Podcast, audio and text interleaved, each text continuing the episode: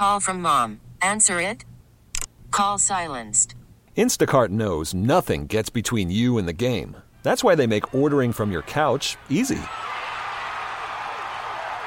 Stock up today and get all your groceries for the week delivered in as fast as 30 minutes without missing a minute of the game. You have 47 new voicemails. Download the app to get free delivery on your first three orders while supplies last. Minimum $10 per order. Additional terms apply. Presented by T Mobile, the official wireless partner of Audacy Sports. With an awesome network and great savings, there's never been a better time to join T Mobile. Visit your neighborhood store to make the switch today. Good morning and welcome to this week's edition of the Golf Show, right here on Sports Radio 93.7 The Fan. I am Mike Dudurich. I'm your host. It's playoff time on the PGA Tour. The FedEx Cup playoffs got underway on Thursday this week.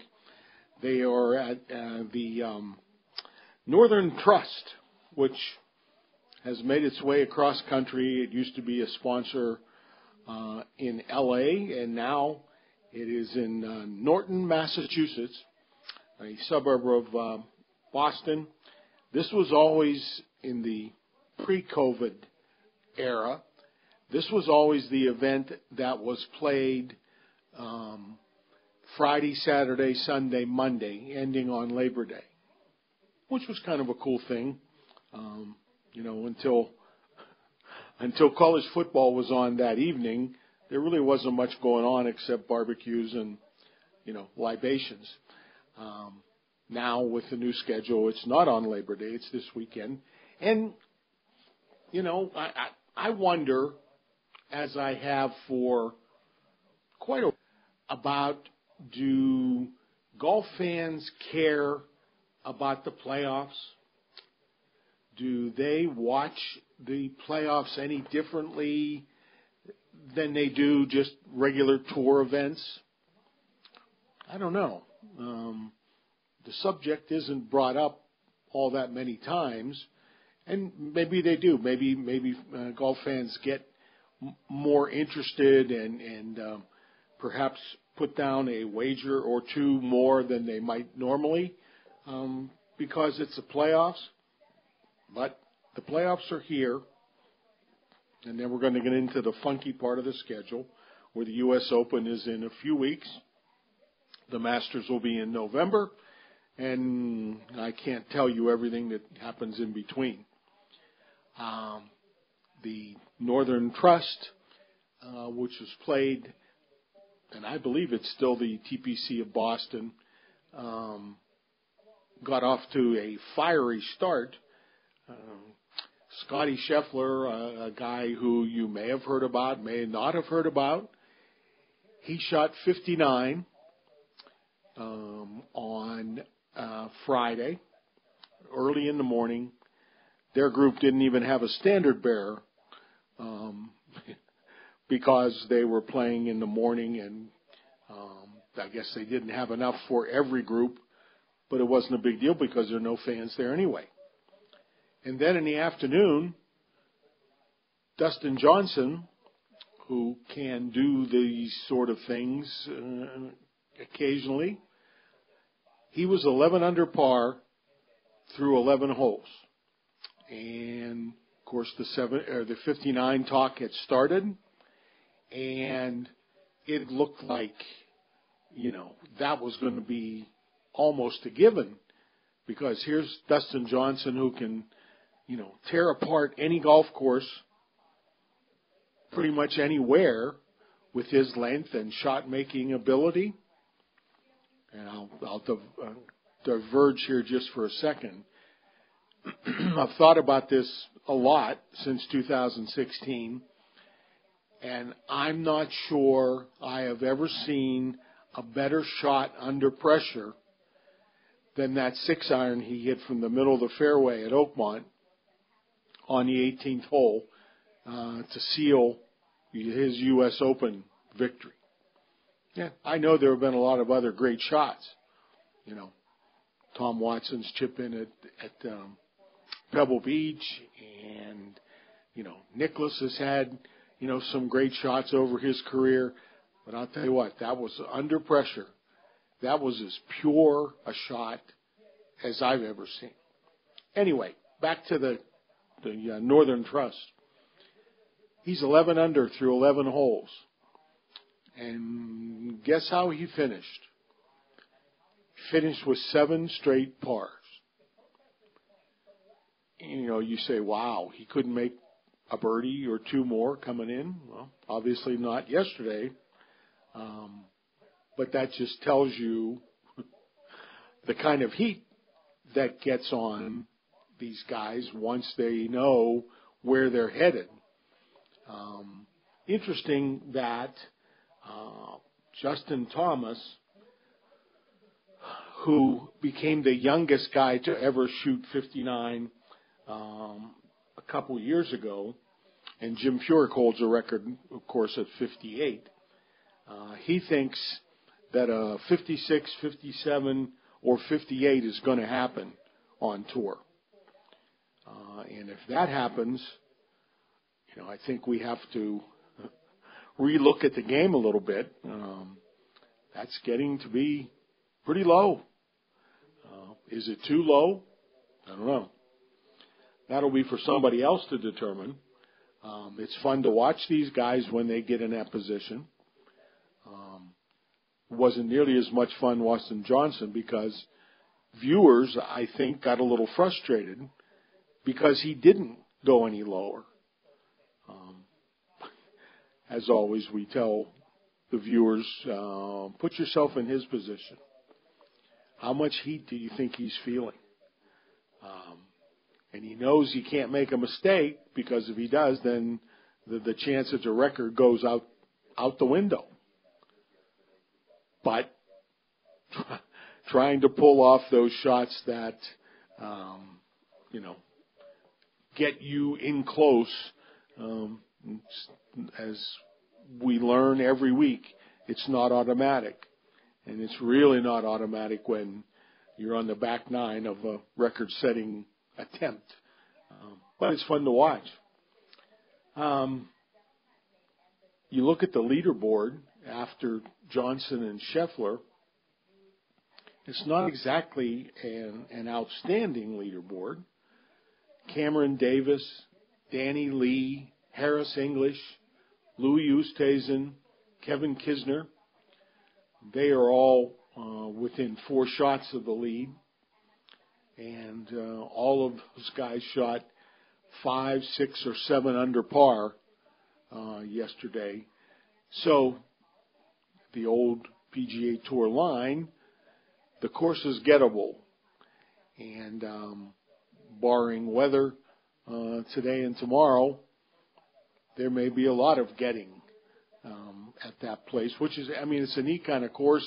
It's a newer design, and it's set up so that guys can go, you know, go get it. You know, there are birdies to be made there, so um, it'll be a fun couple days seeing what happens there, and see if anybody else makes a run at 59 or 58. And I just, it, it just occurred to me, I don't know that anybody has ever followed up one of those rounds with another one.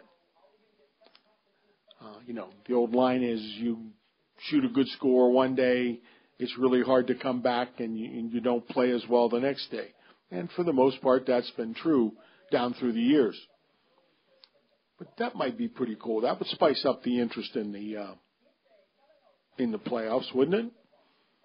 Have somebody shoot 61 or 62 or 60. Um, yeah, be something to watch for. So anyway, that'll go on today. Um, as usual, you know, the guys who missed the cut this week are going to have a hard time, you know, making it into the next round. Um, and, you know, a guy like um, Brooks Koepka, who's been battling some injuries, he withdraws this week from the Northern Trust, and he shut it down for this for the end for the rest of the season. um, hopes to be back for the Open, maybe, maybe for the Masters, but sure didn't look like a very good player the last few times he's played. So Tiger Woods, as usual, is a is a focal point. He finished. Uh, he made.